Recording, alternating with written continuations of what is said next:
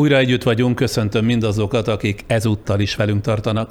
Az ezen a helyen szokásos szolgálati közlemények sorában először is szorgalmazom, pontosabban kérem, hogy akik idáig elmulasztották, de rendszeresen néznek bennünket, szíveskedjenek feliratkozni a YouTube-on a képernyő alatt jobbra található piros feliratkozás gomb megnyomásával. Ez önöknek az égvilágon semmiben nem kerül, de csatornánkat nagyban erősítik vele, illetve a Facebookon néznek minket, akkor ott a képernyő majdnem tetején a kék színű követem gombot kell megnyomni a feliratkozáshoz. És amennyiben rendszeres nézőink, hallgatóink és legalább önmaguknak elismerik az ezen a csatornán hétről hétre kínált változatos témákat, és mondjuk az önök értékítélete szerint is nívós beszélgetéseket, akinek van rá lehetősége, kérem szépen, hogy támogassa a kitartó műsorkészítést, a YouTube-on a képernyő alatt jobbra található köszönet szóra kattintva, vagy ha úgy egyszerűbb, a patreon.com oldalunkon, amelynek címét kiírva itt olvashatják. Ezzel túl is estünk a szolgálati közlendőkön, és akkor már is rátérhetünk a mai podcastre, ami bizonyos szempontból kísérleti adás, ugyanis a műsor első részében történetünkben először vita lesz, mégpedig egy égetően aktuális kérdésről, aztán pedig ismét helyt adunk a Zöld és Zöld című rovatunknak, amelyben egy nem csak csodálatos, de roppant, tudatosan épített kertbe vezetjük el önöket de ezelőtt még a ma esti nagy vita következik. Azt olvassa az ember, hogy nem lehet itt már csinálni semmit, amikor az éghajlatváltozás megállításáról van szó. Abból a helyzetből, ami mondjuk 15 évvel ezelőtt volt, hogy á, nem is létezik ez a probléma, ezzel nem is kell foglalkozni, mert annyira jelentéktelen. Most oda esünk át a másik végletbe, hogy már elment a vonat, ezzel már semmit se lehet csinálni. Tehát ez, ahogy 15 évvel ezelőtt nem volt igaz az, hogy, hogy nincs probléma, ma nem igaz az, hogy ezzel a problémával semmit sem lehet kezdeni. Én úgy éreztem, hogy nekem felelősségem van abban, hogy a fenntarthatóságra, mint komplex problémára felhívjam a figyelmet, és egy sokkal komplexebb gondolkodásra hívnám a, tudományos közösséget és a társadalmat egyaránt. Tehát akkor felvállalom azt, hogy provokatív vagyok, beszéljünk róla, ez legalább sikerült, és ne szemellenzővel egy egyvites illúziókat tápláljunk. Mintha nem lett volna az elmúlt másfél évtizedben amúgy is elég baj az emberiségnek, gazdasági világválság, nyomában a demokráciaválságok, az autoriter, azaz tekintélyelvű rezsimek előretörése és térnyerése világszerte, vagy a földkerekségen végig söprő emberek millióinak életét követelő koronavírus járvány és ennek máigható súlyos gazdasági következményei, de a vészterhes események sora akár azzal is folytatható, hogy 77 év európai békéje után a közvetlen szomszédságukban kitört a háború, és ennek gazdasági szövődményeként már szinte az egész világra kiterjedt a szankció és retorzió cunami, Arról nem beszélve, hogy az egész világ inflációs és recessziós frázban van, benne a mi kis különbejáratú hazai rezsi és adókiigazításainkkal, mint hogy azt két hete Békesi László közgazdász professzorral alaposan megbeszéltük. Mellesleg annak, aki ezt nem látta, nagyon ajánlom a figyelmébe ezt az interjút. De a világ dolgaira érzékeny honfitársainknak adott egy újabb, ugyancsak megrendítő gyomrost nemrég Gelencsér András vegyész légkörkutató, a Magyar Tudományos Akadémia levelező tagja, a Veszprémi Pannon Egyetem rektora.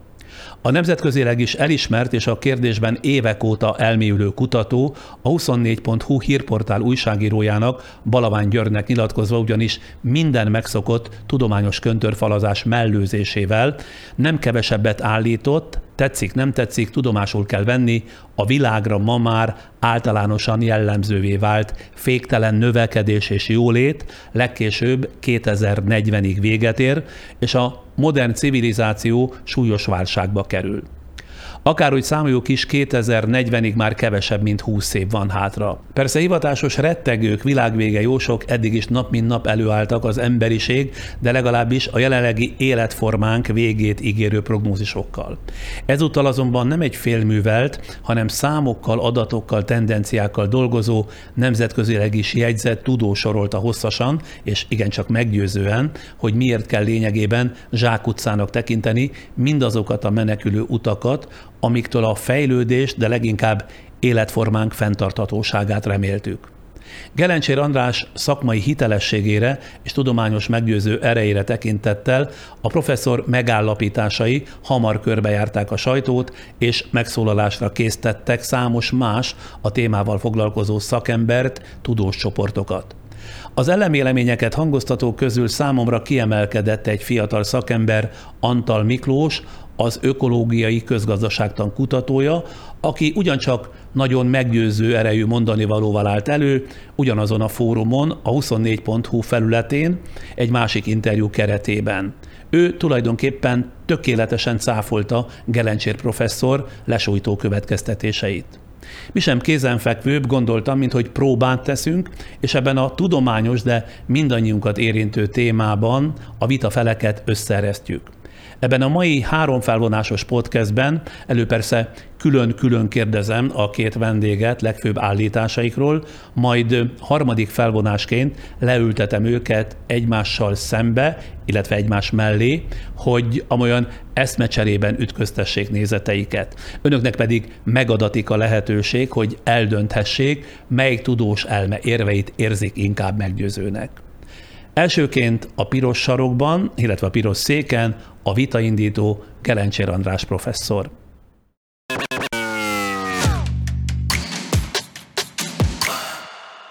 Gondolta volna professzor úr, hogy a cikk, illetve az interjú ekkorát fog szólni? Nem mondtam azt, amit korábban is mondtam, most már hosszabb ideje, és ez egyszerűen felrobbant. Egyébként szeret provokálni?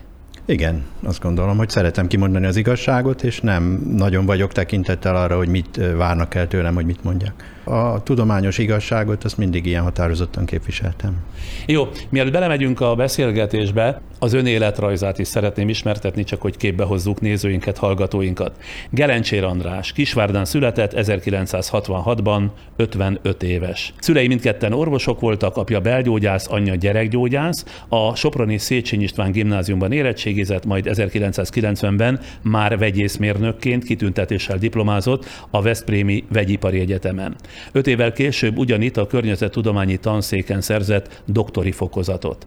1996 és 2005 között a Magyar Tudományos Akadémia Veszprémi Egyetemen működő levegőkémiai kutatócsoportjában tudományos főmunkatárs volt.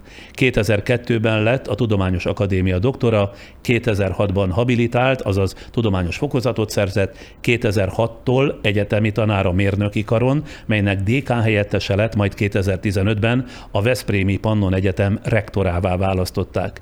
2019-ben a Magyar Tudományos Akadémia levelező tagja lett levegőkémikus, aki a légkörben lebegő parányi részecskékkel és azoknak a globális éghajlatra gyakorolt hatásaival foglalkozik. Gerencsér András volt az első, aki felismerte a humusz kialakulásának folyamatát a légkörben. Eddig több mint 6500 független hivatkozás történt tudományos írásaira. 2014-ben kitüntették a Magyar Érdemrend tisztikeresztjével, 2016-ban elnyerte a Veszprém megyei Prima Primissima díjat, 2017-ben pedig akadémiai díjban részesült. 20 éves fia műszaki egyetemre jár, 15 éves lánya idén kezdi el középiskolai tanulmányait. Szenvedély az olvasás, hobbija a kerékpározás.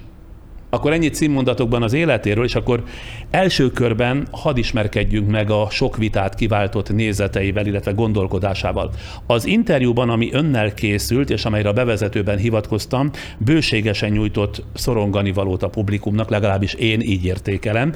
Két mondatban talán így foglalható össze, hogy miért látja teljesen kilátástalannak mondjuk így nagy vonalakban az emberiség jövőjét. Idézem, a klímaváltozás már megállíthatatlan, nincs elegendő energia és nyersanyag forrása fenntartható rendszerekre való átálláshoz, a túlfogyasztó urbánus civilizációnak csupán évtizedei vannak hátra. Az első kérdésem az, hogy mióta és milyen konkrét vizsgálatok hatására vált annyira borulátóvá, hogy ne lásson semmiféle kiutat a civilizációnk ma ismert formáinak a folytatására.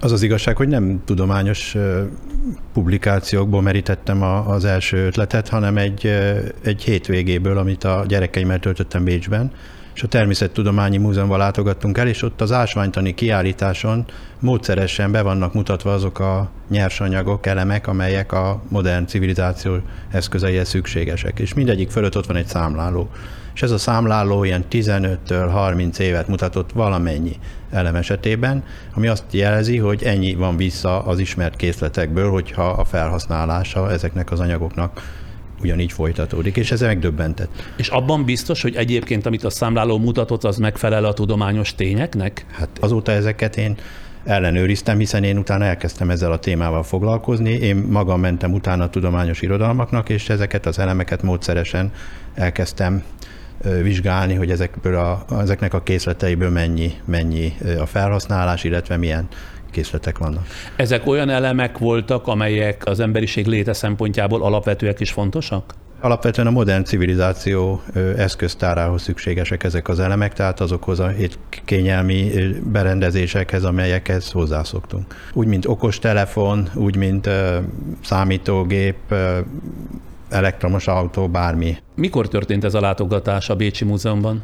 A 2010-es évek közepe tájékán szerintem és addig, amíg a múzeumban ez a látogatás nem történt meg, ezekre az adatokra, vagy mondjuk úgy válságtényezőkre nem is figyelt fel olvasmányaiból, vagy a tudományos szakirodalomból? Hát ugye ezt már nagyon régóta mondogatjuk, hogy véges rendszerben végtelen növekedés az nem képzelhető el, tehát ilyen értelemben nyilván tisztában voltam vele. Azzal, hogy konkrétan ennyire súlyos a helyzet, és hogy szinte valamennyi kritikus elem az ténylegesen a kimerülés szélén van, ezt, ez nem gondoltam volna. Tehát akkor szembesültem ezzel, és ez sokszerű volt számomra. Ezek tudományos közleményekben elolvashatók. Én összegyűjtöttem őket, az információk onnan származnak. Természetesen én nem értek mindenhez, és nem is akarok érteni. Én, én a tudományban bízok, és a tudományos eredményekre építem, amit mondok. Tehát ez nem az én állításom, hanem ez a tudomány eredményeinek a, a gyűjteményéből származik. Hányfajta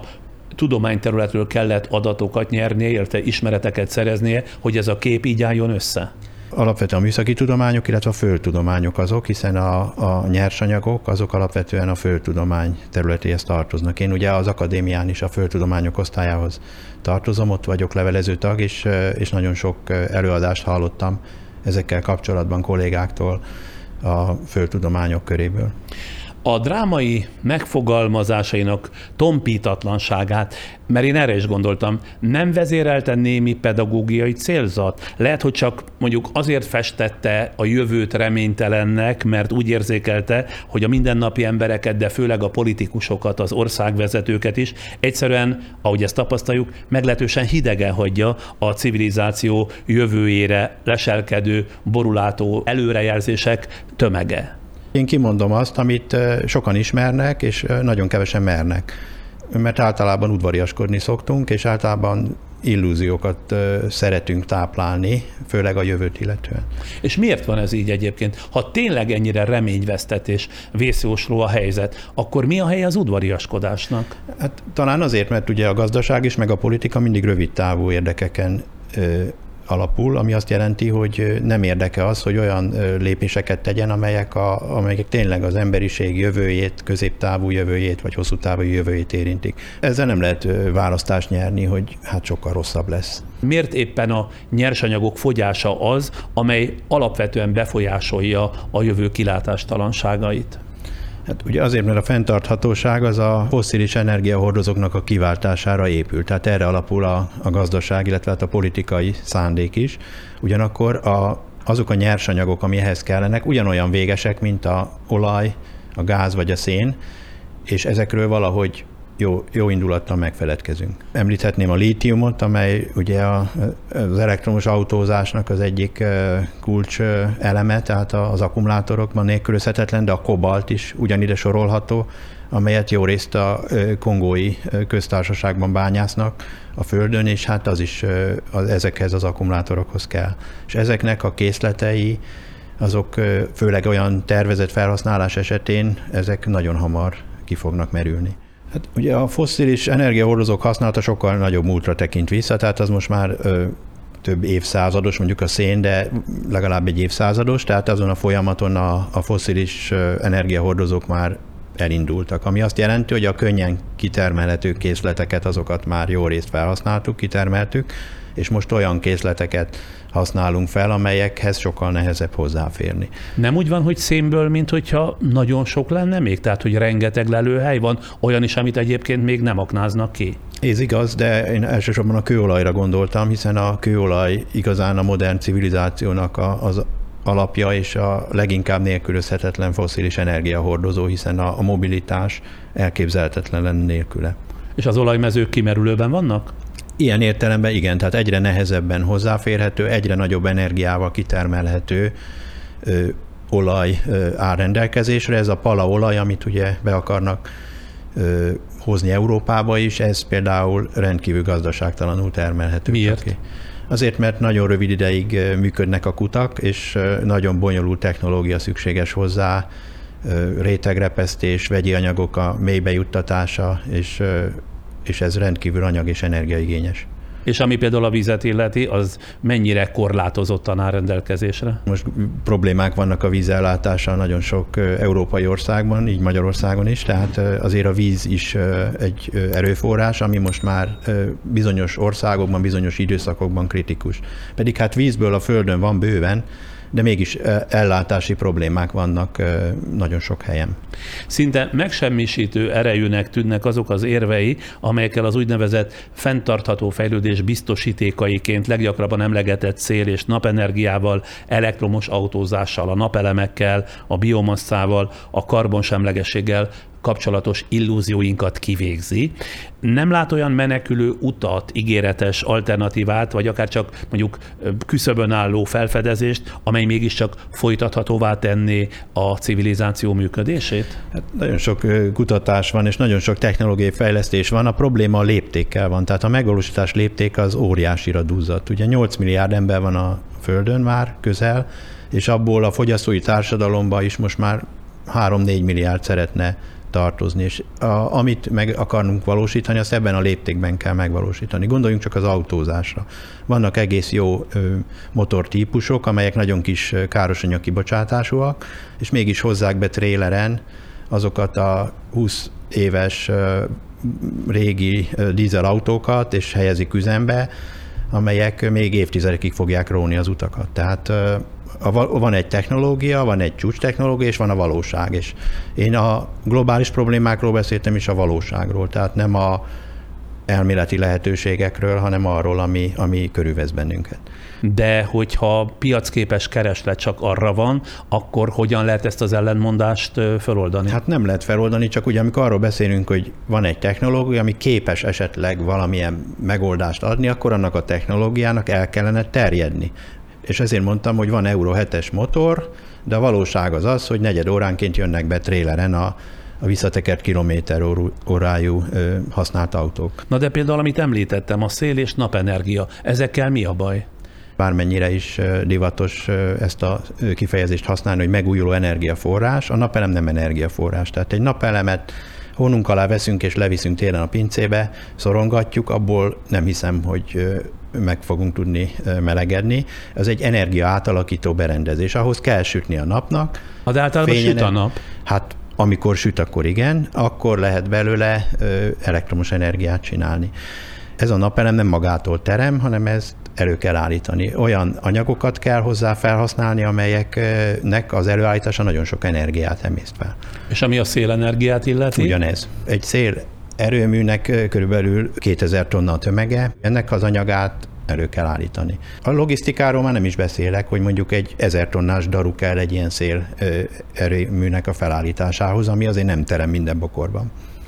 Ami az elektromos autózást illeti, ha már az előbb az autózást említette, az sem jelent kiutat? A közlekedésnek ez a formája, tehát a személyautó tulajdonlás az egy, az hosszú távon fenntarthatatlan, talán rövid távon is. Tehát az, hogy mindenkinek külön autója legyen, ami ott áll az idő 99%-ában a garázsban vagy az utcán, és, és benne álljon a sok kritikus elem, ez, ez nem fenntartható. A maga a közlekedési forma természetesen más modellben, tehát megosztott szolgáltatásként például elképzelhető, mert ugye nem szennyezi közvetlenül a környezetet. Ami az autózást illeti, ezt látná megoldásnak? Igen. Tehát közösségi autózás? Igen. Egy autót többen vesznek igénybe, ez azt jelenti? Igen, inkább. De az, hogy mindenkinek saját legyen, és lecseréljük az 1,3 milliárd autót a Földön elektromos autóra, ez, ennek nincs meg a fedezete.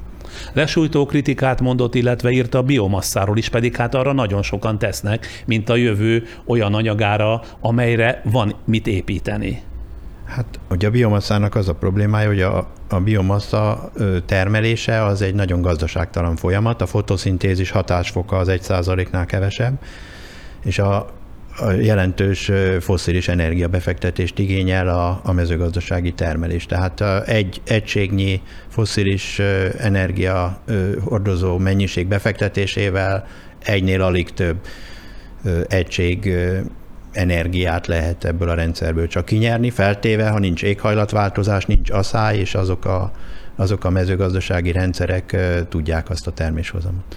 És a karbonsemlegességgel kapcsolatban mi a baj? A karbonsemlegesség azt jelenti, hogy ne bocsássunk ki széndiokszidot, tehát próbáljunk olyan energiatermelési módokat ö, használni, amelyeknek nincs széndiokszid kibocsátása. Egyrészt ilyenek nem léteznek, másrészt csak erre fókuszálni azért zsákutca, mert nem veszük figyelembe a nyersanyagok korlátait, amiről az imént beszéltem. Na most akkor már csak azt lenne jó tudni, hogy van-e bármilyen konkrét elképzelése arról az új világról, amelynek a kezdetét ön körülbelül 2040-re teszi? A maihoz képest sokkal kevesebb kényelmi berendezés fog rendelkezésünkre állni, tehát szerényebb lesz az életünk. Tehát sok mindenről, amit most természetesnek veszünk, le kell mondanunk.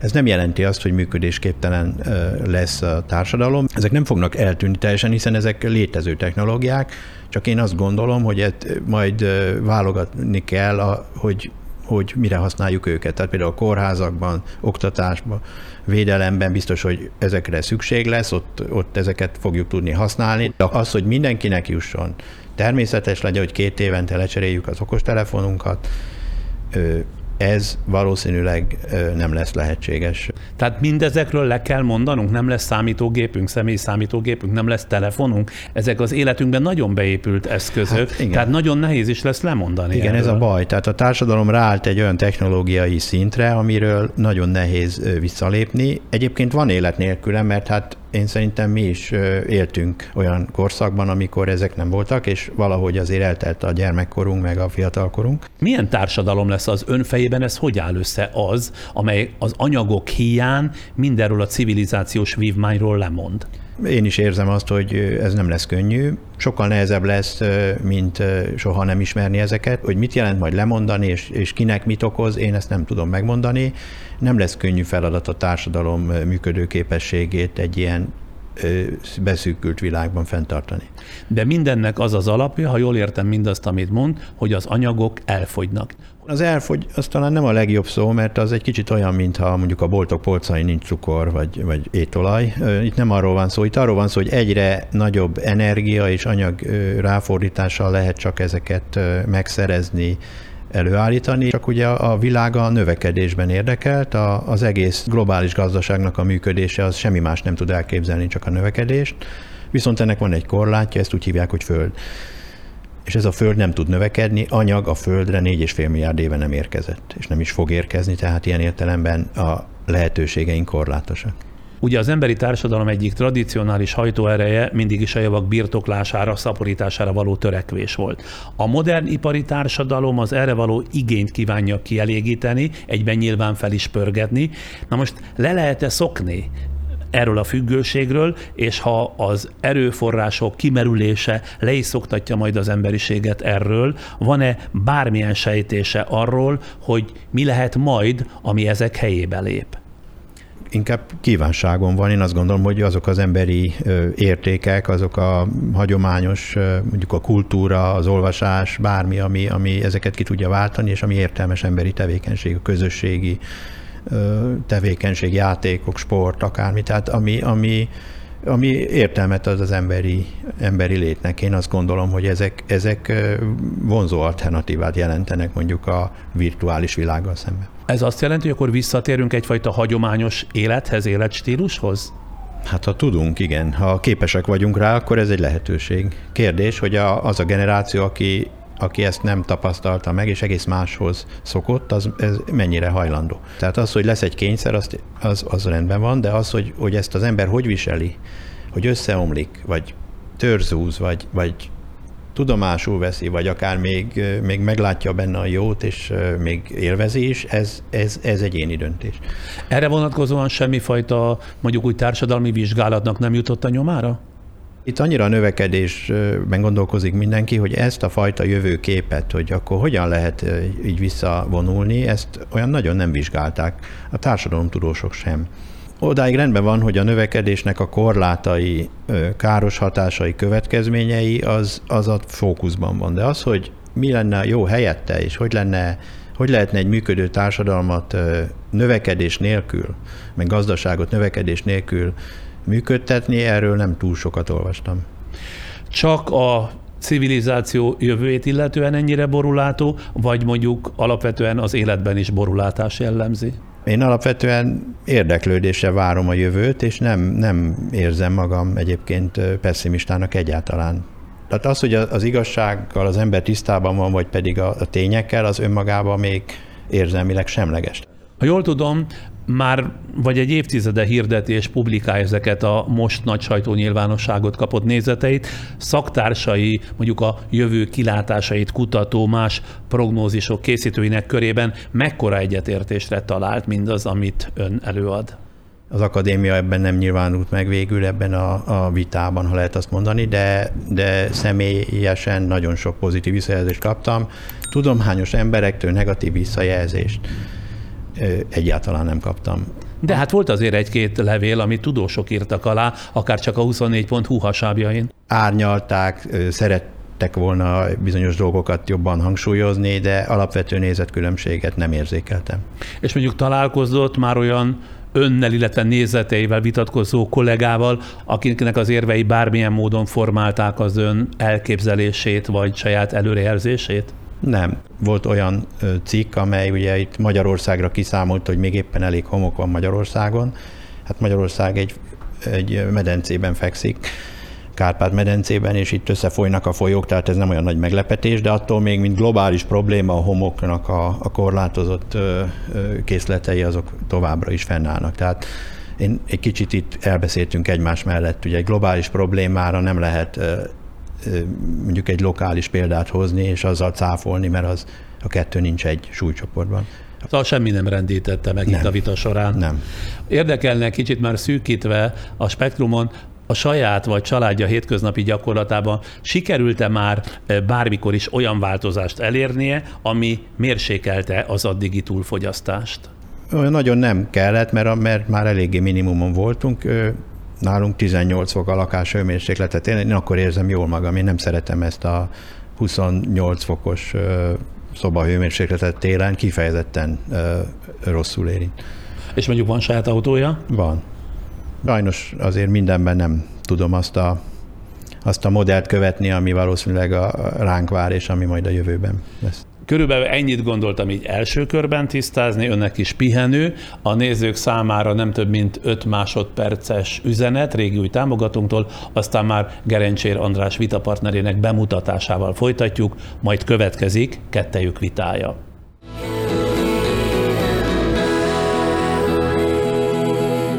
A gyors helycsere megtörtént, itt van Antal Miklós fizikus, az ökológiai közgazdaságtan kutatója, aki vitatja, vagy talán erősen vitatja Gerencsér András nézeteit, gondolatait?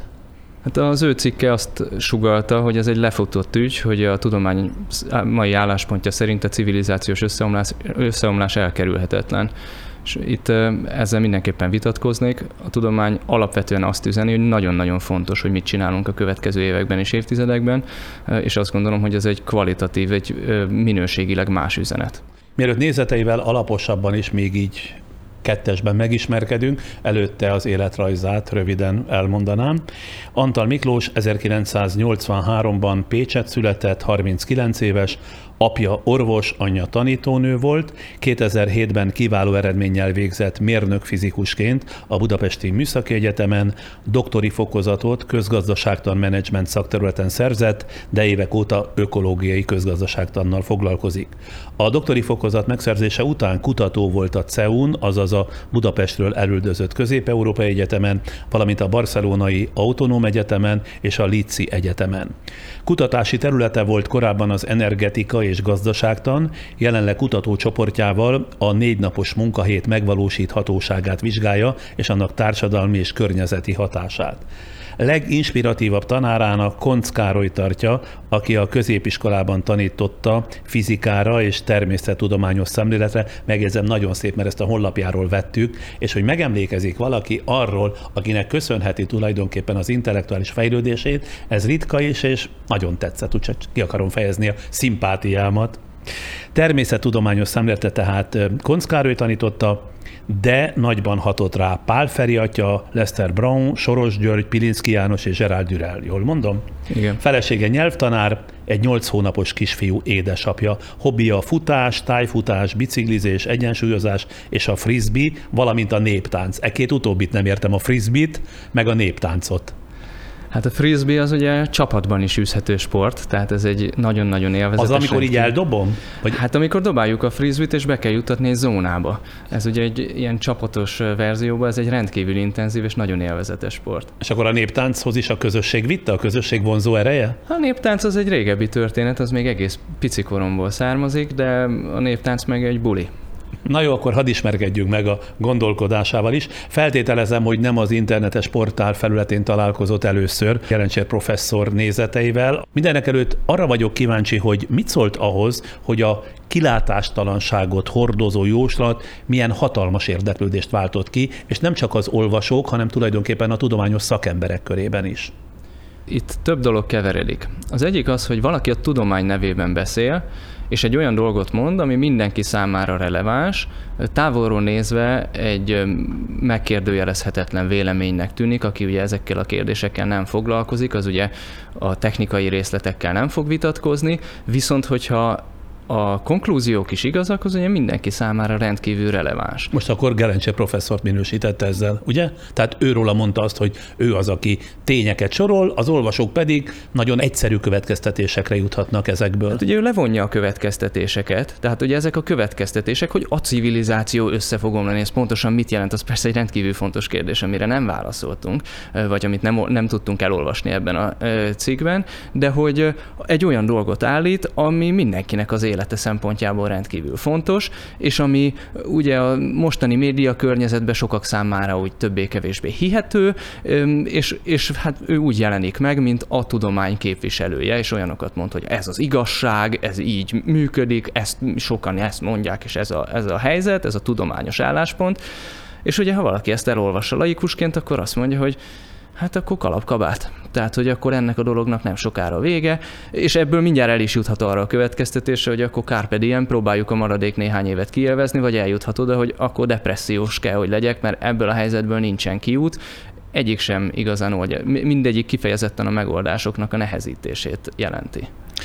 Egy ismert klímakutató, aki nem kívánta magát megnevezni, azt mondta, hogy vitapartnerének, Gerencsér professzornak a fő trendvonalakat illetően sok tekintetben igaza van, csak, idézem, egyszerűen nem lehet a világ eljállni azzal, hogy a jövő teljesen reménytelen, nincs mit tenni, és elkerülhetetlenül le kell mondanunk a civilizáció fontosabb, idáig alkalmazott vívmányairól. Kérdezem, bár nagyjából sejtem a választát, hogy osztja ezt a nézetet, és ön is csak azért kíván tulajdonképpen nyilvánosan ellentmondani a civilizáció fenntarthatatlanságát jövendőlő nézeteknek, mert mindennél rosszabbnak tartaná, ha az emberiség letargiába merülve meg sem kísérelné elkerülni az összeomlást.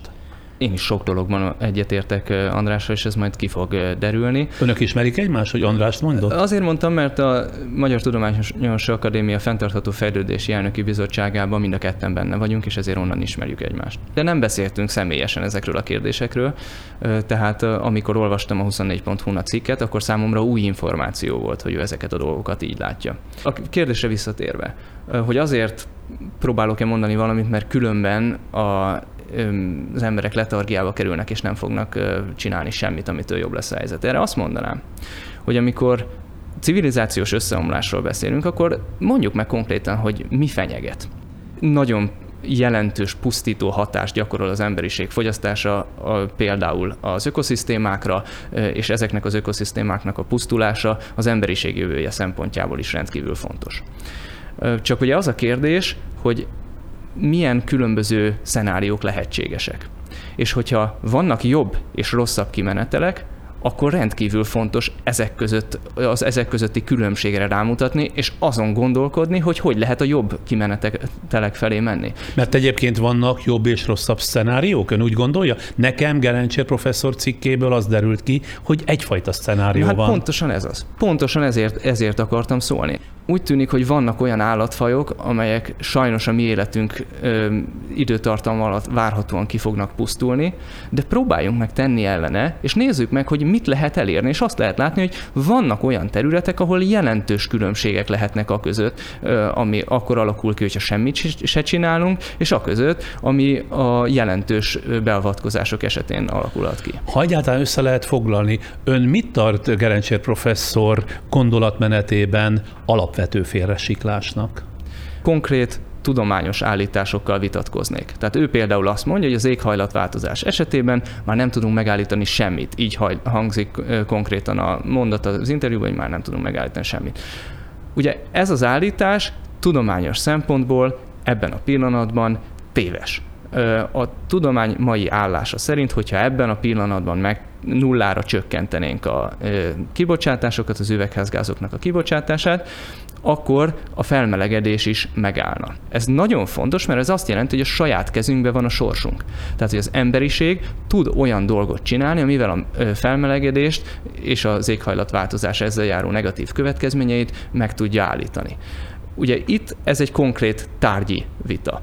Ö, ahogy olvastam ezt az interjút, én ugye sok területen, amiről beszél, nem vagyok szakértő, de olyan gyanús állítások voltak, és elkezd, elkezdtem rákeresni ezekre az állításokra, például? és különböző cikkeket, például a, mondjuk a napelemek energetikai megtérülésére, hogy mennyi idő szükséges ahhoz, hogy az adott napelemnek a az előállítási energiaköltsége visszatérüljön a termelt energiából. És hát rákerestem, és az ezzel foglalkozó sok-sok tanulmányt összefoglaló review cikk, az nem azt a számot mondta, ami az interjúban volt. Ön szerint vitapartnere rossz, helytelen, netán hamis adatokkal dolgozik? Rossz, pontatlan számításokból esetleg vont le téves következtetéseket? Nagyon nagyívű kijelentéseket tesz. Tehát vannak olyan területek, ahol hogyha az ember elkezdi olvasni az irodalmat, akkor azt látja, hogy végtelen irányba ágazik el a dolog, és ezért összefoglalni egy-egy olyan mondatba, hogy hát itt ez gyakorlatilag ez egy zsákutca, mert van mondjuk egy energiaköltsége egy adott típusú beruházásnak, azt gondolom, hogy ez túlságosan nagyívű kijelentés, és ebben az értelemben tudományosan megkérdőjelezhető. Hát például ugye most konkrétan a megújuló energiaforrásoknak az alkalmazásával kapcsolatban ő ezt mondja, hogy az zsákutca.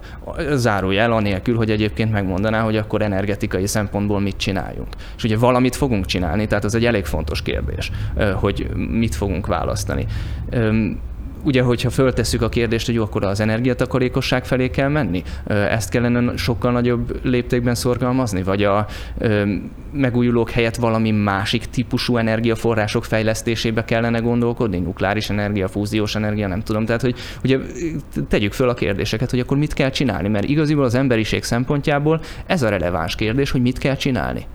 És, és ugye ezt elintézni annyival, hogy á, amit most csinálunk, az, az zsákutca, azt gondolom, hogy ezt a tudományos közösség jelentős része ö, hamis állításnak tartja. Az ön véleménye szerint megszakítható-e egyáltalán az állandó növekedésre való törekvés, illetve a fejlődés motorjaként emlegetett kényszerpálya? Azt gondolom, hogy ez kulcskérdés. Tehát ez egy rendkívül fontos kérdés, és iszonyatosan nehéz a helyzet. Tehát ebből a szempontból teljesen egyetértünk, hogy itt két óriási erő ütközik. Az egyik oldalról azt látjuk, hogy ha van gazdasági növekedés, hogyha az országok folyamatosan ezt szorgalmazzák, akkor a fenntarthatósági szempontból a kilátások valóban nagyon borúsak. A másik oldalt viszont azt látjuk, hogy ha a gazdasági növekedés nincsen egy országban, vagy úgy szakadunk el tőle, hogy igaziból nem szeretnénk elszakadni, de nincs gazdasági növekedés, akkor egy csomó társadalmi probléma jelentkezik. Nagyon sok olyan társadalmi csoport van, és jelentős erővel bíró csoportok, amelyek számára a gazdasági növekedés rendkívül fontos. És ezért ez a két erő ütközik egymással ha van növekedés környezeti baj, ha nincs növekedés társadalmi baj. És ugye sokszor a rövidebb táv, a társadalmi baj dominál, és ezért a hosszú távú gondolatok nem tudnak érvényesülni, és ennek következményeként a hosszú távú problémákat választjuk, amelyek adott esetben sokkal súlyosabbak lehetnek, mint amilyenek a rövid távúak lennének. De ugye például az én kutatócsoportom kifejezetten egy olyan kérdéssel foglalkozik, ami e- egy részkérdésére próbál választ adni ennek a dilemmának, mégpedig arra, hogy ha, ha nincs gazdasági növekedés, akkor az egyik fő probléma, hogy a legtöbb kapitalista országban elkezd nőni a munkanélküliség. Ez egy nagyon súlyos társadalmi probléma, nagyon súlyos, súlyos pszichológiai hatásokkal, egy olyan dolog, amit nagyon szeretnénk elkerülni. Az a megoldási módszer, amivel mi foglalkozunk, az az, hogy ne rúgjuk ki az embereket, mindenki dolgozzon kevesebbet. Ezért érdekes számunkra a munkaidő csökkentése, mert ez ugye egy alternatíva, ennek a növekedésen alapuló rendszernek egy alternatívája. Például ez a kérdés, hogy hogy lehetne működtetni gazdasági rendszereket növekedés nélkül, a növekedés kényszere nélkül, ez egy olyan kérdés, amivel a közgazdászok felének, meg a szociológusok, meg a politológusok felének foglalkozni kellene. És nemzetközileg sem foglalkoznak? Természetesen vannak azért, akik ezzel foglalkoznak, de nem elegen. Manapság, mint egy válaszként a Gelencsér professzoréhoz hasonló figyelmeztetésekre Magyarországon is egyre másra jelennek meg a veszélyeket bagatelizáló, sőt tagadó művek. Legutóbb a kormányközeli Matthias Corvinus kollégium jelentette meg az ismert amerikai klímaváltozás tagadó troll Bjorn Lomborg, jól mondom a nevét, problémákat gyakorlatilag nem létezőnek hirdető könyvét. Nem tart-e attól, kérdezem, hogy amikor Gelencsér András nézeteit vitatja, könnyen egy kalap alá vehetik az ilyesfajta figurákkal.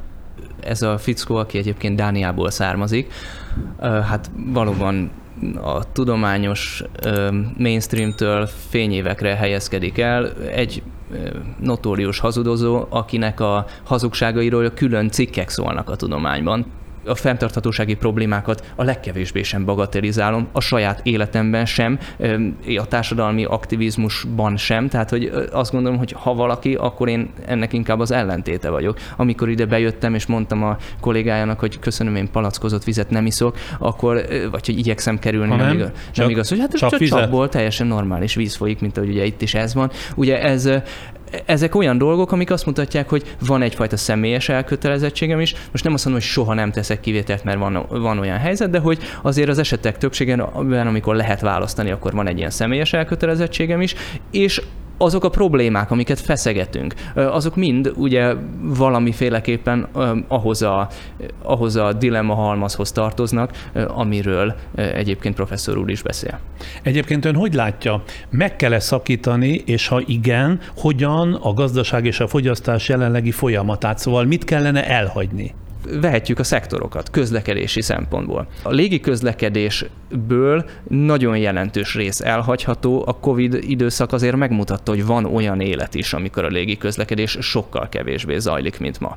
Ezt sokkal magasabb adókkal ö, szükséges elérni az én megítélésem szerint. A fogyasztás mondjuk a, egy másik területe mondjuk a, az élelmiszer, egy igen fontos, környezeti szempontból igen fontos dolog. A mindennapos húsevés teljes nonsens. Az, hogy 8 milliárd ember minden nap húst egyen, teljesen nonsens. Ennyi nagy ragadozót nem tud normálisan fenntarthatóan eltartani a, a Föld a jelenlegi ismereteink szerint. Legyünk hát, növényevők? Legyünk sokkal inkább növényevők. Én most nem azt mondom, hogy mindenki holnap legyen vegán, egyáltalán nem, hanem azt mondom, hogy a mostani irányból, ami egyébként történelmileg is teljes kuriózum, tehát az én nagyszüleim nem ettek minden nap húst, hanem az az ünnepi étel volt számukra ebből a mostani helyzetből, ami teljes szélsőség, haladjunk visszafelé az egyébként egészségesebb irányba, és, és mondjuk ebből a szempontból változtassunk mindenképpen. A, mondjuk a ruházkodás, mint a fogyasztásnak egy újabb területe. Nem tűnik reálisnak az, hogy mondjuk van mondjuk az Egyesült Államokban évi 30 kiló ruhát dobnak ki az emberek per fő. Hát ez, ez, ez teljes nonsens. Ezt a fajta fölhúzzuk néhányszor és eldobjuk kultúrát, ezt semmiképpen sem szabad fenntartani, tehát ez a fast fashion egy olyan irány, amit mindenképpen vissza kell szorítani, akár közvetlen szabályozással, akár gazdasági ösztönzőkkel. Egy másik fontos terület ugye az a fajta fogyasztás, ami igaziból senkinek se jó, meg, meg nem akarjuk, de mégis zajlik, például, hogy mondjuk az utcát fűtjük. Nincsenek megfelelően szigetelve az épületeink, ezért a fűtési energia távozik a falon keresztül. Ugye ez is egyfajta fogyasztás, egy olyan fajta fogyasztás, amit semmiképpen sem lehet tovább folytatni így. Azt értem, hogy mi mindent nem, és az még csak tulajdonképpen egy a halmazból egy nagyon kicsi halmaz volt, de hogy mit helyette és hogyan helyette, azért ez is egy nagy kérdés. Abszolút. Mondjuk, ha ma az a, az üzenet, hogy akkor leszel boldog, hogyha elmész Balira, és neked a világ másik felében kell mindenképpen nyaralni ahhoz, hogy élményeid legyenek, akkor ennek valóban alternatíváját kell mutatni. És például ennek az egyik alternatívája az, hogy erősebb közösségeink lehetnek. Mert a kapitalizmus nagyon ügyesen szétbontotta a közösségeket, tehát nagyon gyengék a kapcsolati hálóink, és ezért nem érezzük annyira jól magunkat abban a szabadidőben, amit mondjuk az itthoni keretek között töltünk, legalábbis vannak olyan emberek, akik nem érzik olyan jól magukat ebben. És mit old meg a közösség? A közösség például olyan időtöltéseket tesz lehetővé, amiben jól érezzük magunkat. Tehát, hogyha valaki tartozik egy csoporthoz, akár egy néptánc csoporthoz, akár egy sportcsoporthoz, akkor ugye azt fogja érezni, ú, ez most jó, itt jó lenni. Szeret szeretem az időmet ezekkel az emberekkel tölteni.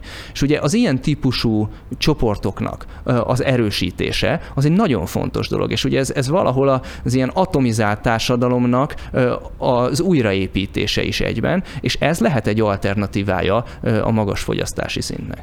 Arról mit gondol, hogy az elmúlt másfél évtized társadalmi, járványügyi, politikai válság sorozatai közelebb vitték -e az emberiséget a javak helyesebb felhasználásához, vagy éppen, hogy eltávolították ettől? Biztos, hogy volt olyan ember, akire úgy hatott az elmúlt másfél évtized, hogy újra gondoltak dolgokat és fenntarthatóbban élnek, de olyanok is biztos, hogy voltak, akik meg azt mondták, hogy jaj, de rettenetes volt a Covid lezárás, most aztán, hogy lehet menni, most én háromszor annyit fogok utazni. Nem szeretnék egy ilyen nagy mérleget vonni és azt mondani, hogy akkor összességében ilyen vagy olyan hatás, de egy dolgot biztos megtanított. Lehet másképp élni. Tehát van olyan, hogy egyik napról a másikra azt mondjuk, hogy eddig így volt, és holnaptól úgy lesz. Személyes életében milyen a viszonya a világ civilizációs vívmányaihoz? Ugye azt már említett, hogy például előre palackozott víz helyett csapvizet iszik, de a teljes kínálatot, vagy annak mondjuk jó részét élvezettel használja, vagy szemezget belőlük a csak is környezettudatossági szempontokat tartva szem előtt?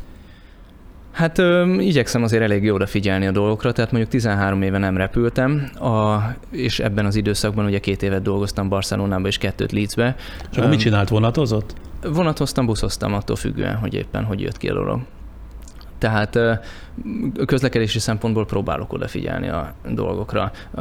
Épületenergetikai szempontból próbálok odafigyelni a dolgokra. Ruhát nem nagyon sokat veszek. Most pont eszembe jutott, hogy ez a póló, ami rajtam van, ezt egy 2011-es tájfutó versenyen kaptam, és jó, hogy még mindig föl lehet venni. A, mondjuk a az étkezés az egy fontos terület, most már bő tíz éve vega vagyok, tehát vegetáriánus vagyok, pedig szeretem a húst, tehát nem arról van szó, hogy ne szeretném az ízét, csak nem eszem. De például van számítógépe? Van, van mobiltelefonja? Van, és ezeket nagyon ritkán cserélem általában másoknak, akik már, tehát azért a családban van olyan is, akinek akár a munkájából kifolyólag időnként új telefonja lesz, az enyém például olyan, hogy tőle kaptam, és most például már sok funkció nem működik, de ameddig még úgy normálisan tudom használni, addig az lesz az enyém. Laptopot ritkán cserélek, amikor muszáj, az nekem egy munkaeszköz, néha muszáj. Akkor ebből az követ, következik, hogy szíve szerint tulajdonképpen mindent hátrahagyna és visszatérne a természethez? a mostani világnak van egy csomó olyan szolgáltatása, amit én is élvezek. Tehát, hogy most nem akarom azt mondani, hogy mondjuk nem érdekes akár mondjuk egy tájfutó versenyt úgy követni, hogy GPS-szel futnak a futók, és én nézem élőbe, ahogy a térképen mennek, és akkor mutatja, hogy melyik futó éppen hol van az erdőbe. Ez nyilván egy olyan dolog, ami, amit én tudok élvezni, de hogy összességében hova pozícionálja magát az ember, hát azt gondolom, hogy csúcsfogyasztó semmiképpen sem vagyok. Köszönöm szépen, ennyi volt a bemutatkozó beszélgetés, és akkor most 10 másodperc erejéig a támogatónké a szó, aztán már itt lesz Gerencsér András is, és akkor következik a vita a két vendégünk között.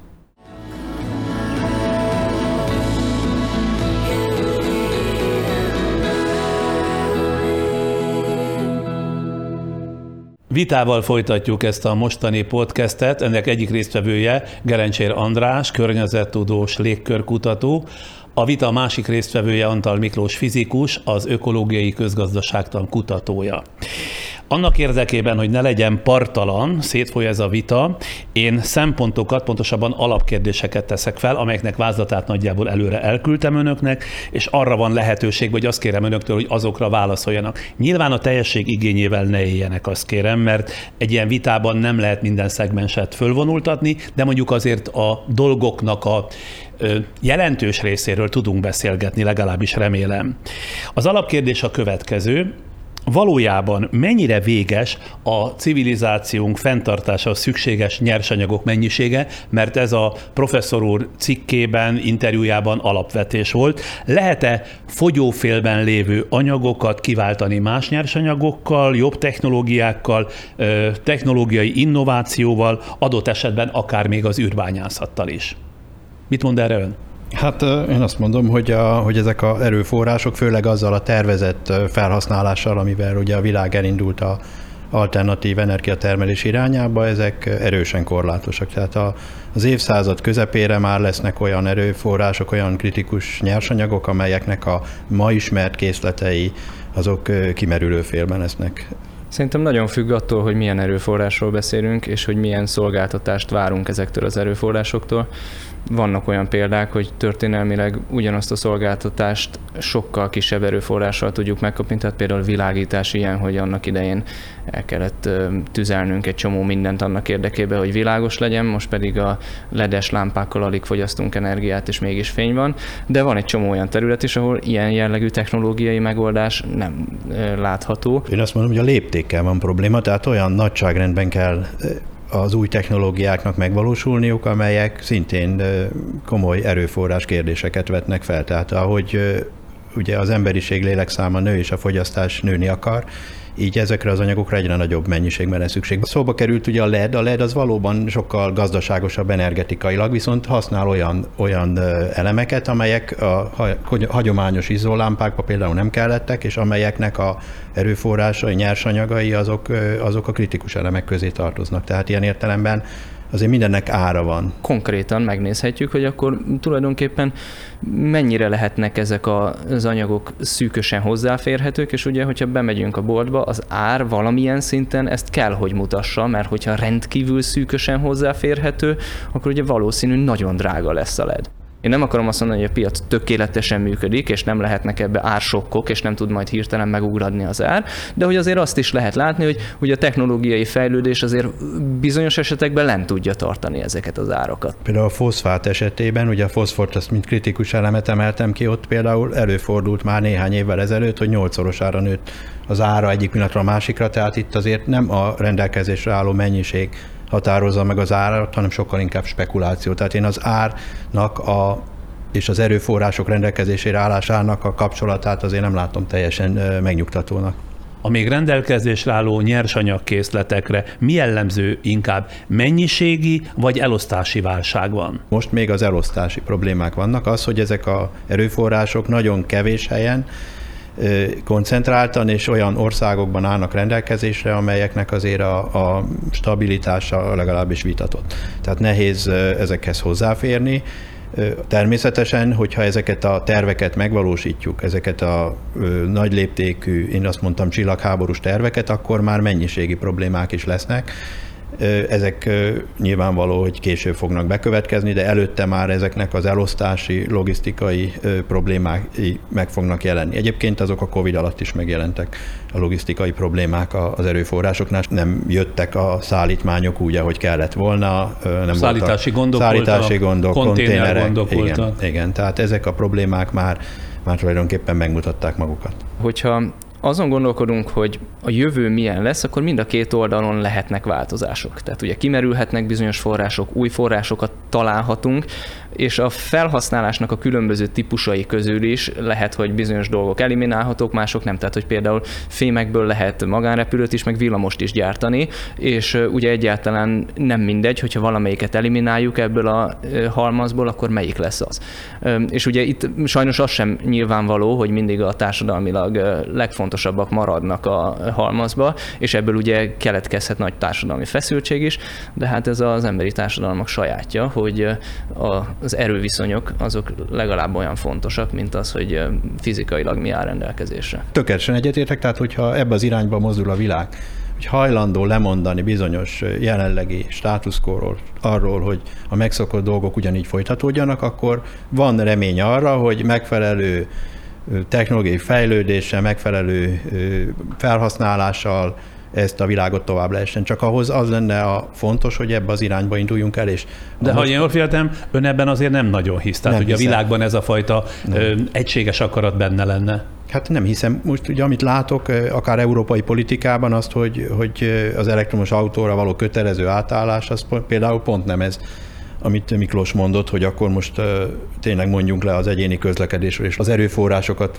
fordítsuk inkább a tömegközlekedésre, hanem, hanem inkább megteremtjük egy, egy új iparágnak a, az alapját. Tehát nem látom a, a szándékot erre. Nem hiszem, hogy ez egységes akarat kell. Tehát a társadalom nem jel, jellemzően nem az egységes akarat, hanem valamilyen akaratok győzelme útján szokott haladni.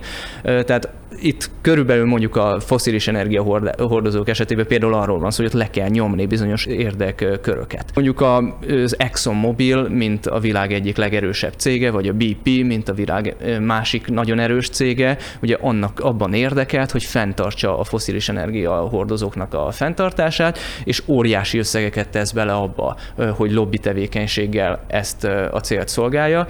Ezeket a ezeket a lobby csoportokat, ezeket az erőket egyszerűen le kell nyomni, mert őtőlük nem várható, hogy majd ők meg fognak változni, hiszen 40 éve, 50 éve ezen a pályán vannak. Az olaj elégetése során, a gáz elégetése során éghajlatváltozást okoznak.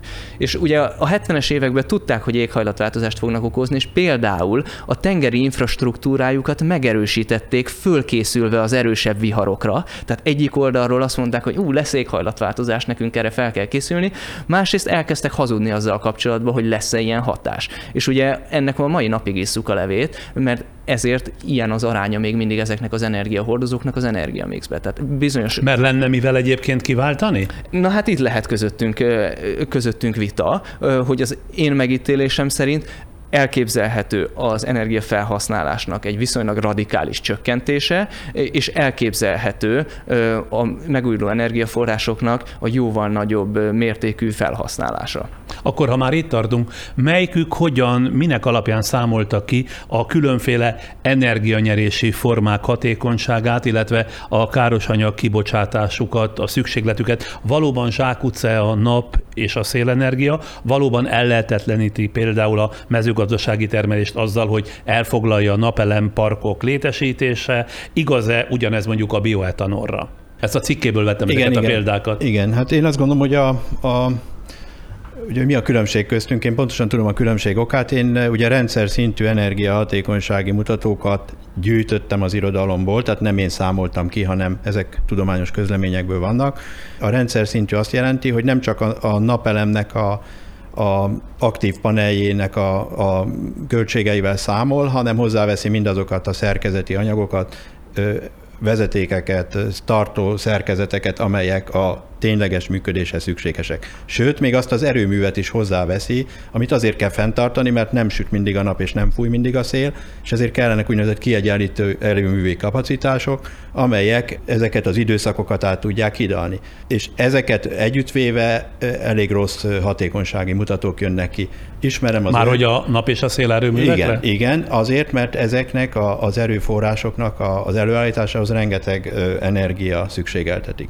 Tehát például a 2050-re a világ alumínium termelésének 50%-át a napelemeknek a tartószerkezete nek a gyártása fogja kitenni, tehát hogy óriási mennyiségű energiáról beszélünk. Ha jól értem megint csak, magamnak fordítom ezt le, egyik oldalon, amit nyerünk, a másik oldalon elveszítjük, ugye? Igen, Azt mondja ezzel. Igen, csak ugye nem a magánszemély veszíti el, aki mondjuk napelemet telepít a háztetőre, ő neki az első naptól kezdve, az első pillanattól kezdve termel a napelem, és és csökkenti a költségeit, de az a napelem az nem magától nőtt ki a földből, hanem annak a napelemnek az előállítása addig rengeteg anyagot és energiát emésztett fel. Persze ezt a, én nem tudom, aki a napelemet telepítettem a háztetőre, nem is az én dolgom tudni, de ezt globálisan, ha nézzük a világot, akkor ezzel tisztában kell lennünk, hogy az nem magától van. Önmagában nem jelenti azt, hogy ez egy fenntarthatatlan technológia, vagy hogy ez a technológia rosszabb, mint az alternatívái. Ugye itt a tudomány az úgynevezett életciklus elemzést alkalmazza, tehát azt mondja, hogy nézzük meg, hogy attól kezdve, hogy elkezdik a gyártását azoknak az elemeknek, amik itt föl lesznek mondjuk szerelve a háztetőre, addig, hogy a végén ezt valamit kezdeni kell a hulladékkal, milyen az energiamérleg. És ha csak ezt a részt nézzük, hogyha csak a napelemet nézzük önmagába, de mindent beleértve a vezetékeket, minden, akkor energetikai szempontból ezek egyáltalán nem halára ítélt technológiák. Ezzel kapcsolatban a szakirodalom irodalom viszonylag egyértelmű és viszonylag magas számokat mutat abból a, annak a mutatónak a segítségével, ami megmutatja, hogy összesen hányszorosát állítja elő az életciklusa során energia tekintetében a, mondjuk a napelem a befektetéshez képest. Csak ezek a mutatók nem túl rózsásak, főleg más energiatermelési módokkal összehasonlítva. Ugye itt a referencia sokszor az atomerőmű, vagy, vagy ezek a hagyományos energiatermelési módok szoktak lenni, és azokhoz képest egy nagyságrendel azért ezek a mutatók e, rendszerbe illesztve rosszabbak. De akkor ő mire teszi a voksot? Miből állítson elő az emberiség energiát? Fogyasszon kevesebb energiát. Ez a válasz? Légy, igen. Mert egyik sem jó megoldás, amit nem, felkínál akár nem. alternatívaként a világ. Nyilván az energiatakarékosság egy rendkívül fontos stratégia, tehát anélkül az összes többi sem lesz elegendő ahhoz, hogy fenntartható rendszert hozzunk létre. De önmagában az energiatakarékosság sem egy csodafegyver. Két okból. Ugye az energiatakarékosságnak lehet egy olyan változata, hogy mondjuk olyan technológiát használunk, amelyik hatékonyabb a másiknál. Ugye a ledes példát már hoztam erre. Azért sokszor itt az lesz a következmény, hogy többet használunk belőle. Tehát, hogyha a ledes világítás annyira hatékony, akkor ezt mondjuk, hogy hopp, oda is tudunk már tenni egy égőt, mert olcsó, mert kevés energiát igényel. A másik, hogy ha mi kevesebbet fogyasztunk, tegyük föl, hogy olyan stratégiákat használunk, hogy rábeszéljük az embereket, hogy az a Magyarországon az a kultúra, hogy nem pazarlunk annyit, mondjuk olyan erőforrásokból, amiknek van egy nemzetközi piaca. Ez a nemzetközi piacon keresztül azt tudja okozni, hogy csökken az ár, tehát hogyha kevesebbet használ valaki, tehát kisebb az igény, az igénynek a csökkenése az ugye az árat tudja csökkenteni, amiből az következhet, hogy mások a rendszerben máshol azt mondják, hogy ha ilyen olcsó, akkor használok belőle többet. Tehát ezek a, az úgynevezett visszapattanó hatások, ezek nagyon fontosak, és ezekkel kezdeni kell valamit. Sajnos ez egy társadalomnak ez a működési logikája, ezzel nagyon nehéz mit kezdeni. Ugyanez van az üzemanyag üzemanyag fogyasztással, hogyha spórolunk a benzinen, vagy olcsóbb a benzin, vagy jobban fogyaszt az autónk, akkor többet utazunk, mert hát akkor megengedhetjük magunknak. Tehát azt, amit megtakarítunk, azt is fogyasztásra költjük, és az is energiát emészt föl, tehát végül is ugyanott vagyunk, ahol a part szakad. Antal Miklós gondolkodása szerint az energiatermelés mely ágazata lenne a leghatékonyabb?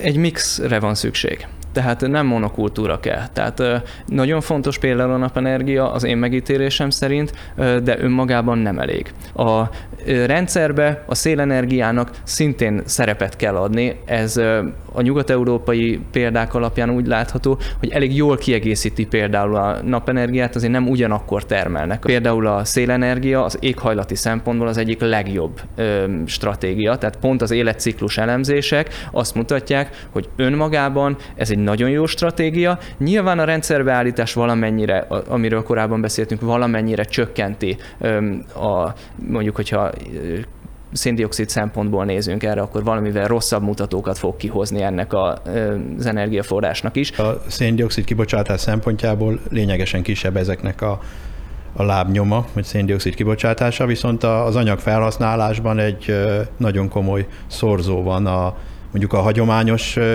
energiatermelési formák és a és ezek az alternatív energiatermési formák között. Melyiknek a javára? Hát értelmszerűen a, a hagyományos az sokkal koncentráltabb, sokkal kevesebb anyagot használ fel, nagyságrendel kevesebbet, vagy két nagyságrendel. Ezekre a, az alternatív energiaforrásokra a németeknek van is egy szavuk, ez a materia fresser, anyagzabálónak nevezik őket, mert egyszerűen adott teljesítményegységnek az előállításához óriási mennyiségű anyagra van szükség, tényleg többszörös, akár százszoros ahhoz, mint hogyha ezt más módon, hagyományos módon akarnánk előállítani. Maga a szélerőmű, maga a naperőmű persze több anyagot igényel, mint egy foszilis erőmű, viszont nem éget el semmit, tehát nincsen üzemanyag. Tehát az, ez viszont egy óriási különbség, tehát anyagi, tehát hogyha pusztán az anyagok szempontjából nézzük, akkor hát azért az összanyagmérleg azért ebből a szempontból más, hiszen ott folyamatosan szállítani kell be a lignitet, szállítani kell a gázt, szállítani kell az olajat. Azzal nem vitatkozom, hogy lesznek olyan olyan környezeti hatások, amik igen súlyosak, de ez a melyik ujjamat harapjam helyzet.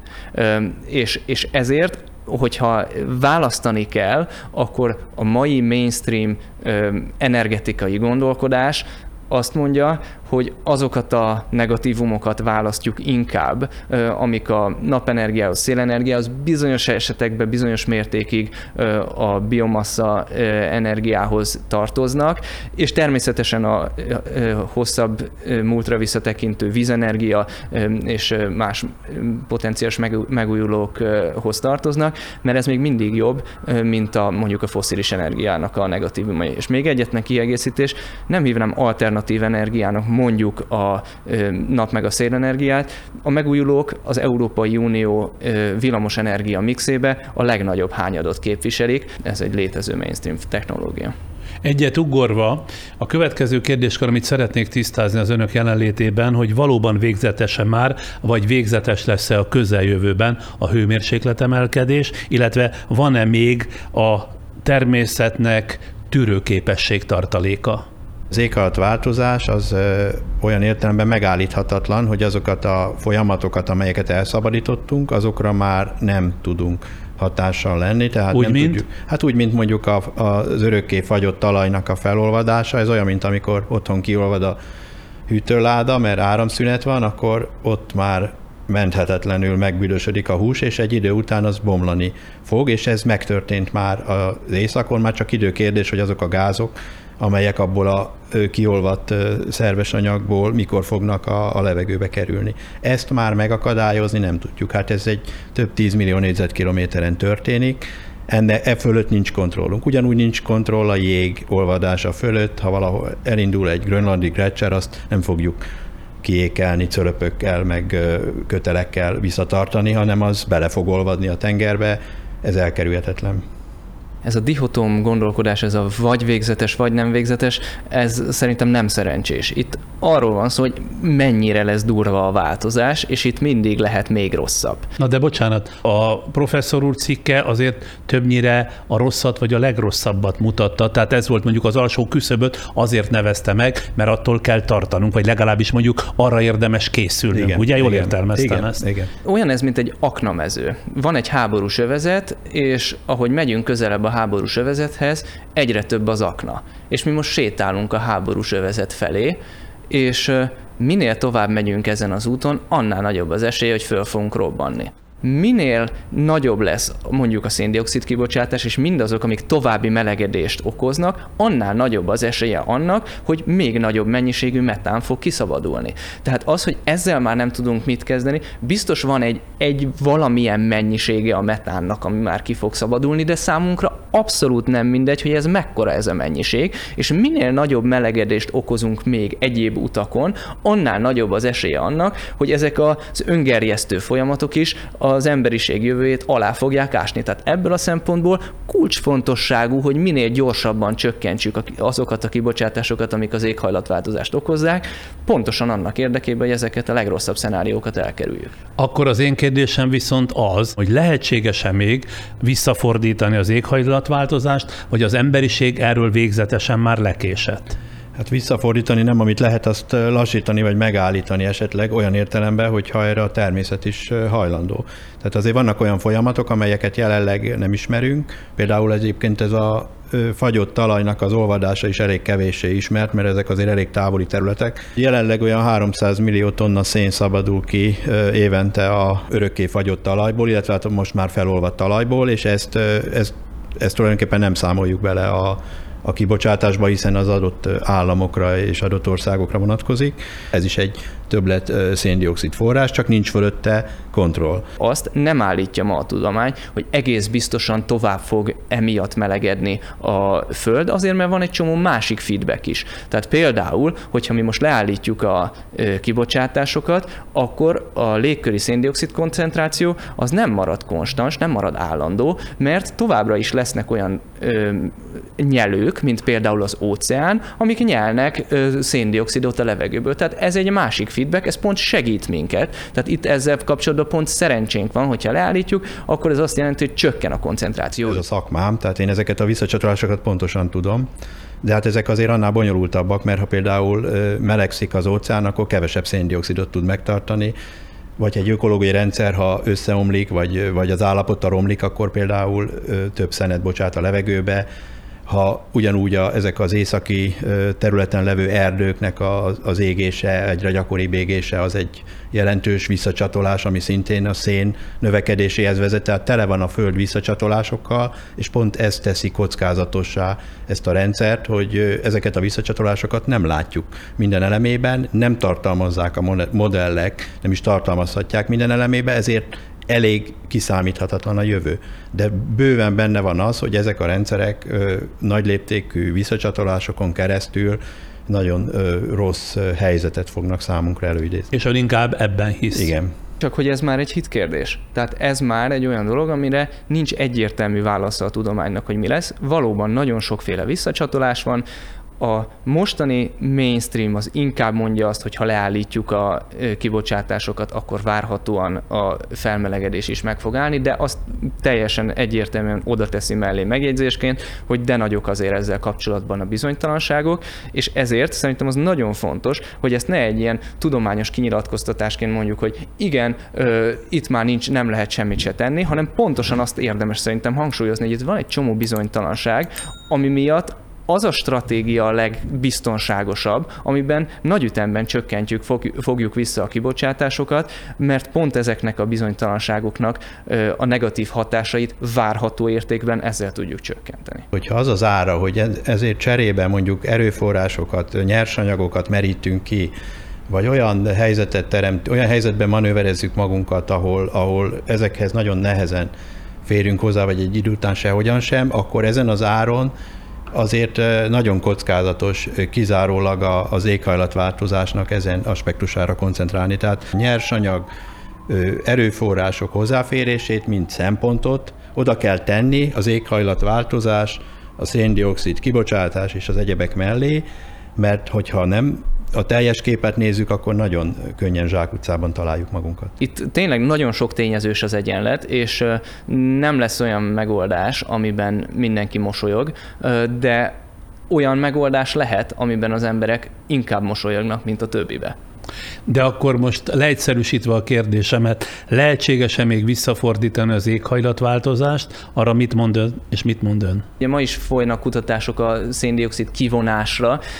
Nem tűnik a, igazán reálisnak az, hogy milliárd tonna széndiokszidokat vonjunk ki, mert egy akkora iparágat kéne rá felépíteni, amekkora a világ olaj meg gázipara együttvéve, mert egyszerűen fizikailag akkora mennyiségekről van szó, a cseppfolyósított széndiokszid ennyire nagy lenne, csak azzal a nüansznyi eltéréssel, hogy ezt elég nehéz profit alapon felépíteni, mert ugye ez az egész, amit foszilis iparként látunk, profit alapon épült fel, ezt meg a közjó alapján elég nehéz felépíteni, tehát a, a visszafordítás gazdasági szempontból nem tűnik egy egyszerű dolognak, de a megállítás, a kibocsátás csökkentés az gazdaságilag ennél egy fokkal esélyesebbnek tűnik, mert ott vannak legalább olyan szereplők, és hát nyilván kollektíve minnyáján olyan szereplők vagyunk, akik érdekeltek ebben a változásban. Mondjuk széndiokszid kivonás az egyszerűen nonsens, tehát 3000 milliárd tonna széndiokszid van a légkörben elszórva, tehát a teljes térfogatban,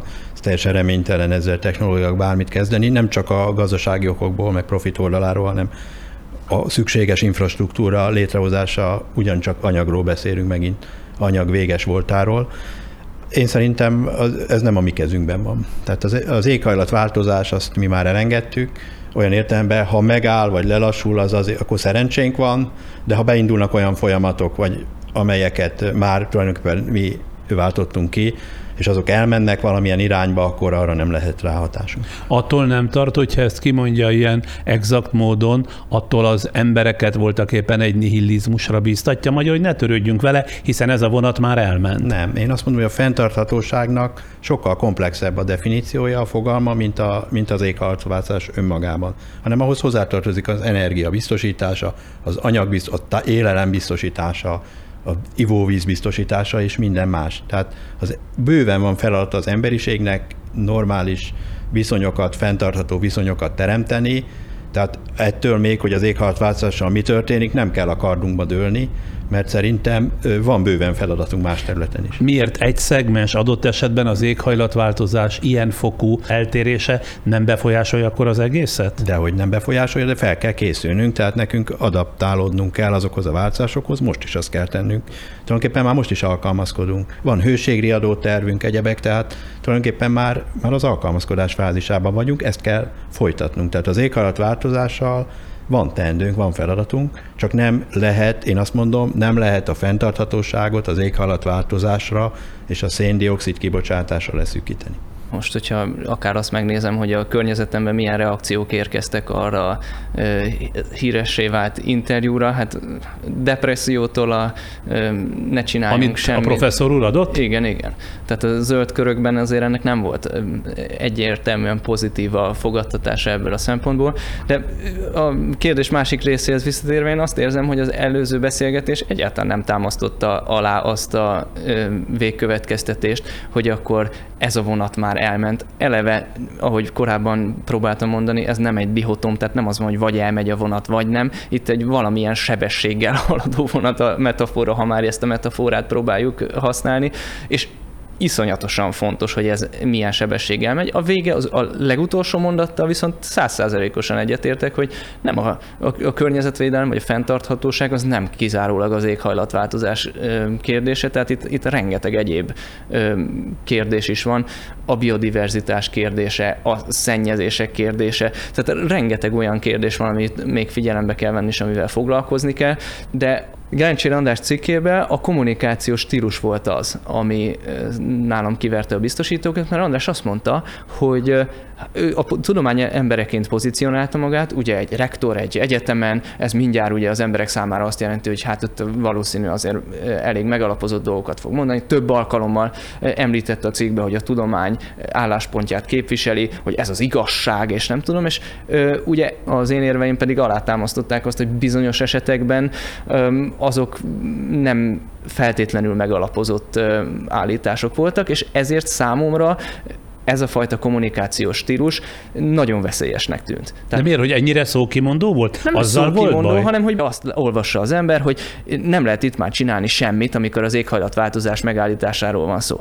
Abból a helyzetből, ami mondjuk 15 évvel ezelőtt volt, hogy á, nem is létezik ez a probléma, ezzel nem is kell foglalkozni, mert annyira jelentéktelen. Most oda esünk át a másik végletbe, hogy már elment a vonat, ezzel már semmit se lehet csinálni. Tehát ez, ahogy 15 évvel ezelőtt nem volt igaz az, hogy, hogy nincs probléma, ma nem igaz az, hogy ezzel a problémával semmit sem lehet kezdeni. Én úgy éreztem, hogy nekem felelősségem van abban, hogy a fenntarthatóságra, mint komplex problémára felhívjam a figyelmet, és egy sokkal komplexebb gondolkodásra hívnám a tudományos közösséget és a társadalmat egyaránt. Tehát akkor felvállalom azt, hogy provokatív vagyok, beszéljünk róla, ez legalább sikerült, tehát legalább beszélünk róla, gondolkozunk róla, előkerültek olyan szempontok, amelyek korábban nem voltak ismertek, tehát elkezdtek az emberek ezekkel foglalkozni, és erre van szükség, ha tényleg komolyan veszük a fenntarthatóságot, hogy ezekről beszéljünk, ezekről gondolkodjunk, ezeket vegyük figyelembe, és ne szemellenzővel egy egybites illúziókat tápláljunk.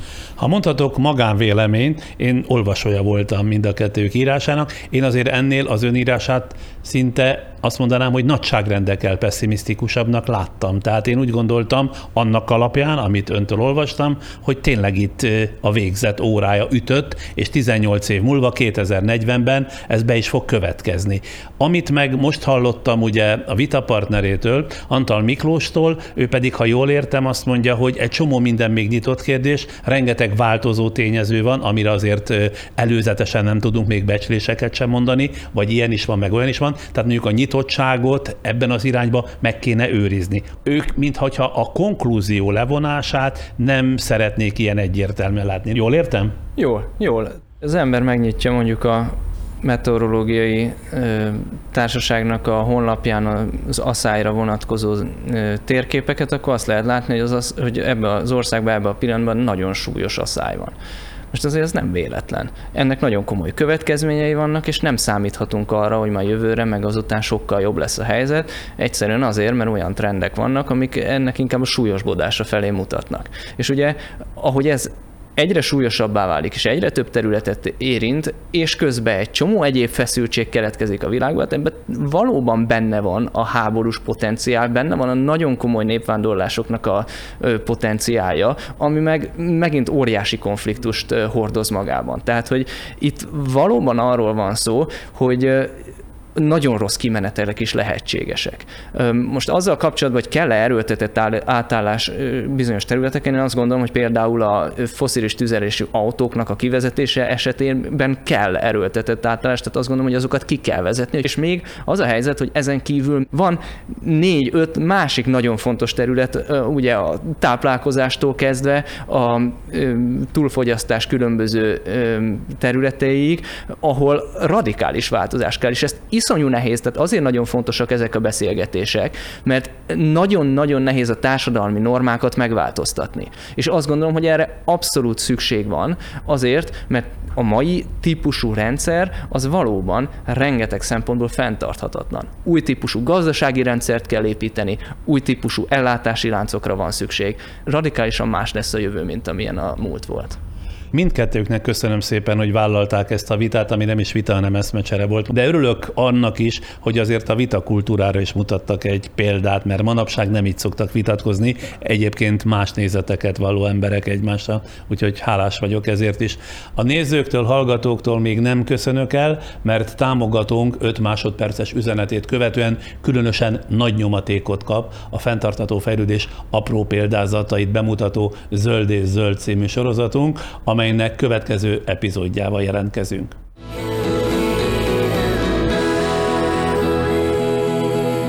Már is folytatjuk a zöld és zöld rovatunkkal, amelyre érdemes úgy tekintenünk, még ha ketyeg is létezésünk órája, vagy nem, hogy azért mégiscsak ki-ki a saját szintjén tehet valamit a bolygó megmentésért. Nem mondom, apró példákat sorakoztatunk itt alkalomról alkalomra, de sok kicsiből lesznek talán a nagy dolgok, pontosabban ennek is van realitása. Vince Kata sorozatának következő epizódja.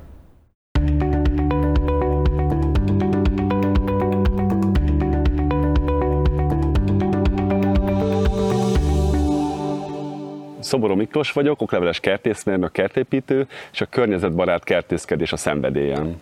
vidéken nőttem föl Cegléden, és Pestre kerültem a kertészeti egyetemre, és hát a fiatal éveimet Pesten töltöttem, de a nyolc éve úgy éreztem, hogy hív vissza a természet, és kell nekem egy kertesház, és akkor kerültem ki Pilis keresztre, itt vásároltam meg ezt a kis telket, és hát egy nagyon agyagos, köves, igazán rossz tulajdonságokkal rendelkező terület volt, és az addig megszerzett tapasztalatokat a kertépítések során, illetve amit az egyetemen tanultam, próbáltam itt mindezt összegezni, és hát azt vettem észre a ügyfeleim kapcsán is, hogy a, különösen a Covid óta, hogy egyre többen költöztek ki vidékre, vettek kertesházakat, viszont mint hasonlóan hozzám megfogalmazódott az igény, hogy mindezt a kertkialakítás környezetbarát módon is lehessen alkalmazni, úgyhogy ebben próbálok nekik segíteni klímaváltozás sajnos saját bőrünkön és a kertjeinkben is minden nap tapasztalhatjuk, úgyhogy ezért dolgoztam ki egy néhány lépésből álló kis csomagot, hogyha valaki ezt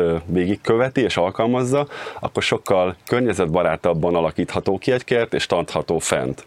Sajnos a klímaváltozásnak az az eredménye, hogy egyre több a kártevő, egyre nagyobbak a kártételek, egyre több a gombásbetegség, egyre szárazabbak az időszakok, egyre nagyobbak az asszályok, úgyhogy erre föl kell készíteni a kertet, és hogyha erre fölkészítjük, akkor sokkal kevésbé lesz csalódottság a, a nyár végére, mégis egészségesebbek és szebbek lesznek a növényeink. Az első és legfontosabb lépés a talaj rendbetétele, a talaj életrendbetétele, hiszen ha az nincs rendben, akkor a legdrágább növény is egy-két éven belül el fog pusztulni.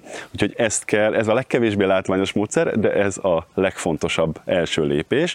Úgyhogy én is ezzel kezdtem, hogy ezt a nagyon agyagos, nagyon rossz talajt elkezdtem felfejleszteni, ehhez természetesen az első pillanatban még nem volt megfelelő mennyiségű saját komposztom, úgyhogy ekkor vásároltam komposztot. Ezt mindig tanácsolom is most is, hogy ne talajcsere legyen a kertekbe, tehát ne az legyen, hogy a talaj felső 5-10 centét valaki eltávolítja és hoz valahonnan valamilyen talajt, hanem a meglévő legyen feljavítva. Erre Szerencsére most már nagyon jó módszerek vannak. A első és legjobb a komposzt, amit ha nincs még saját komposztunk, akkor ezt természetesen vásárolni kell, de már a második, harmadik évtől én a saját nyesedékemmel, tehát az rengeteg látszoró évelők, a lehulló lombokkal, az összevágott karácsonyfával, de a konyhában keletkező hulladékokkal, a kávézatszal, a kukorica csúhéval, tehát minden szerves anyagot dobálok a kertbe, az ágyásokba. Tehát én nem külön komposztálok, nincs külön komposzthalmom, hanem minden egyes zöld hulladékot, nyesedéket, tehát szerves anyagot az ágyásokba dobok. Ezáltal egy pár év alatt, most már ugye 8 éves a kert, a fölsője jó 10-15 centi, sokkal porhanyosabb, feketébb, humuszban gazdagabb lett, és hihetetlen módon elszaporodtak a giliszták, megjavult a talajélet, a kis apró mikroorganizmusok, a baktériumok felszaporodtak, és ettől lesz ilyen szép egészséges a kert. És a talajjavítás után nagyon fontos, hogy a talajunk takarva is legyen. Ennek a legszebb módja a növényekkel való teleültetés. Tehát ezt javaslom mindig, hogy nagyon sok növény legyen ültetve, mert így nem látszik ki a föld, nem tudja sütni a nap, nem tudja átfújni a szél, tehát sokkal jobban megtartja a vizet majd a talaj, és ahhoz még nagyon fontos, hogy ez a kijuttatott víz is ott maradjon, a mulcsozás, és én ezt együtt csinálom, tehát az említett komposztálást és a mulcsozást egyben, tehát a kijuttatott növényi nyesedék adja nekem egyből a mulcsréteget is. És a mulcsnak még a az a szerepe, hogy nem engedi gyomosodni a talajt, tehát ezzel is könnyítjük a munkánkat, hogy nem kell gyomlálni. Én az utóbbi négy-öt évben egyáltalán nem gyomláltam ugye bent tartja a vizet, és ahogy bomlik ez a zöld nyesedék, ezáltal táplálja is a talajt. Tehát ez három dolog egyben, és jócskán megkönnyítjük a munkánkat, de mind nagyon hasznos. Közös kincsünk a víz, úgyhogy erre nagyon kell vigyázni, de egy kertben nélkülözhetetlen az öntözés, viszont ezt is lehet környezetbarát módon. Én is heti egyszer öntözök, de akkor nagy adagokkal. Tehát ez nagyon fontos, hogy ritkán, de nagy adagokkal öntözzünk, és azt is hajnalban, akkor hűvös a talaj, akkor hasznosul a legtöbb, nem párolog el feleslegesen a meleg talajról. Természetesen a kertben semmilyen műtrágyát és permetszert nem használok, hogy ide csalogassam a kis pillangókat, méheket, sünöket, békákat, vízisiklót, hogy kialakuljon ez a kis sajátságos ökoszisztéma, hiszen a kártevőknek így megjelennek a predátoraik, és így fönnmarad az egészséges egyensúly a kertben, és nekem ez egy óriási segítség, és a növények pedig egészségesek maradnak. Rendkívül fontos még a tudatos növényvásárlás, tehát ne impulzus vásárlók legyünk, ne válasszuk a kertészeti járodákban a pénztár mellé kihelyezett gyönyörűen virágzó, de nem a mi éghajlatunkra való például himalájai kékmákot, hiszen annak mondjuk egy hűvös és párás esős nyári idő kellene, hát ez értelemszerűen Magyarországon kivitelezhetetlen, hanem tudatosan, akár otthon egy listát készítve készülünk fel a vásárlásra, hogy olyan növényeket válaszunk, ami a magyar klímára, a mi éghajlatunkra, a mi időjárási körülményeinkre megfelelő, és azt bírni is fogja. Szomorú Miklós vagyok, és azt tanácsolom, hogy ne a természet ellenében kertészkedjünk, hanem a természettel összefogva, hiszen mindig a természet fog győzni. Viszont ha ezeket a kis alapvető technológiákat alkalmazzátok, akkor sikeres és örömteli lesz a kertészkedés. Hol találkozik a múlt és a jövő? A jelenben. Ne csak figyeljük, legyünk aktív részesei a fejlődésnek, mert minden lépés egy befektetés is a környezetünkért, a világért. Ne csak legyen, tegyen is a jelenben a jövőért. Raiffeisen Bank a fenntarthatóságért. A jövő időben.